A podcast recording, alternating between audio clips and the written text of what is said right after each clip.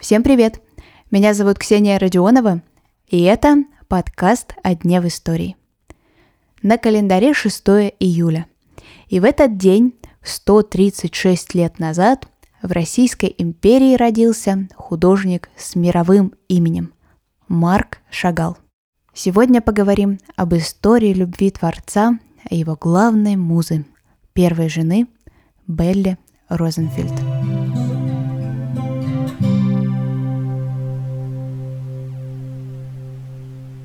Моисей Шагал родился в конце XIX века в еврейском пригороде Витебска. Сейчас это город в Беларуси. Он освоил все необходимые на тот момент предметы для еврейского мальчика. Читал Тору, Талмуд, знал древнееврейский язык. И родители хотели, чтобы Моисей получил какую-то более престижную и земную профессию. Но Моисей настаивал на своем.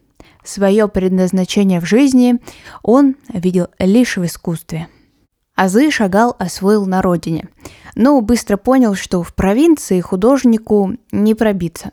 Нужно и смотреть на других авторов, и чтобы было перед кем себя показывать. Берет какую-то небольшую сумму у своего отца и отправляется в Петербург. Кстати, старший Шагал вообще, как я уже сказала, не одобрял это увлечение своего сына. Но Моисея это никак не останавливало. На тот момент, еще в очень юном возрасте, Шагал себя сразу считал просто гением. Но когда он приехал обучаться в столицу, его мечты начали потихоньку разрушаться. В Академию художеств его не приняли, все экзамены он завалил и не увидел себя в какой-то отдельной сфере художества. Придется возвращаться в Витебск. Иногда неудачи случаются лишь во благо человека.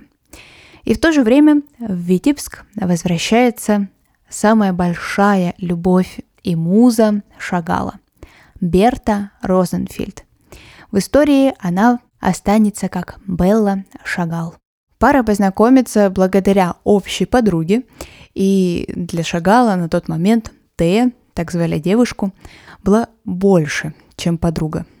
Хотя при встрече с Беллой Тея сразу перестала интересовать Марка. Марк и Тея были вместе, и к ним случайно заглянула Белла. Вот что сам художник писал об этой судьбоносной встрече. Эта не кстати явившаяся подруга Белла. Ее мелодичный, как будто из другого мира голос от чего-то волнует меня. Кто она? Право, мне страшно. Нет, надо подойти и заговорить. Но она уже прощается, уходит, едва взглянув на меня. Мы с Теей тоже выходим погулять. И на мосту снова встречаем ее подругу. Она одна, совсем одна. С ней не с Теей, а с ней должен быть я. Вдруг озаряет меня. Она молчит, я тоже. Она смотрит, о, ее глаза. Я тоже. Как будто мы давным-давно знакомы. И она знает обо мне все. Мое детство, мою теперешнюю жизнь и что со мной будет. Как будто всегда наблюдала за мной, была где-то рядом. Хотя я видела ее первый раз в жизни. И я понял. Это моя жена. На бледном лице сияют глаза. Большие, высокие, черные. Это мои глаза. Моя душа. Тея вмиг стала чужой и безразличной. Я вошел в новый дом, и он стал моим навсегда.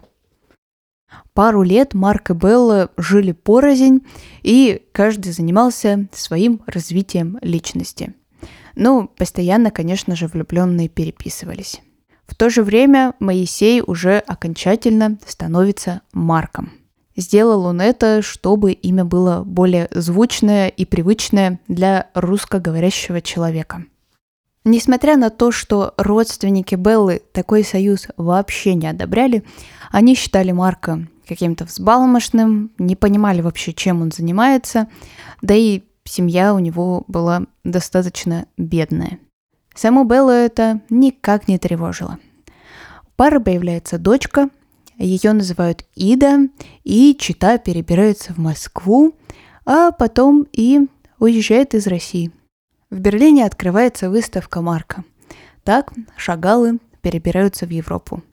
И уже в 1937 году художник получает французское гражданство. И он безумно любит Париж. Даже называет его своим вторым Витебском. В 1941 Марк, Белла и Ида на военное время перебираются в Америку. И когда пришла прекрасная новость о том, что Париж наконец освободили, Шагалы собираются вернуться домой. Но Белла заболела. По воспоминаниям Марка и Иды, ее не хотели лечить, потому что женщина была еврейкой.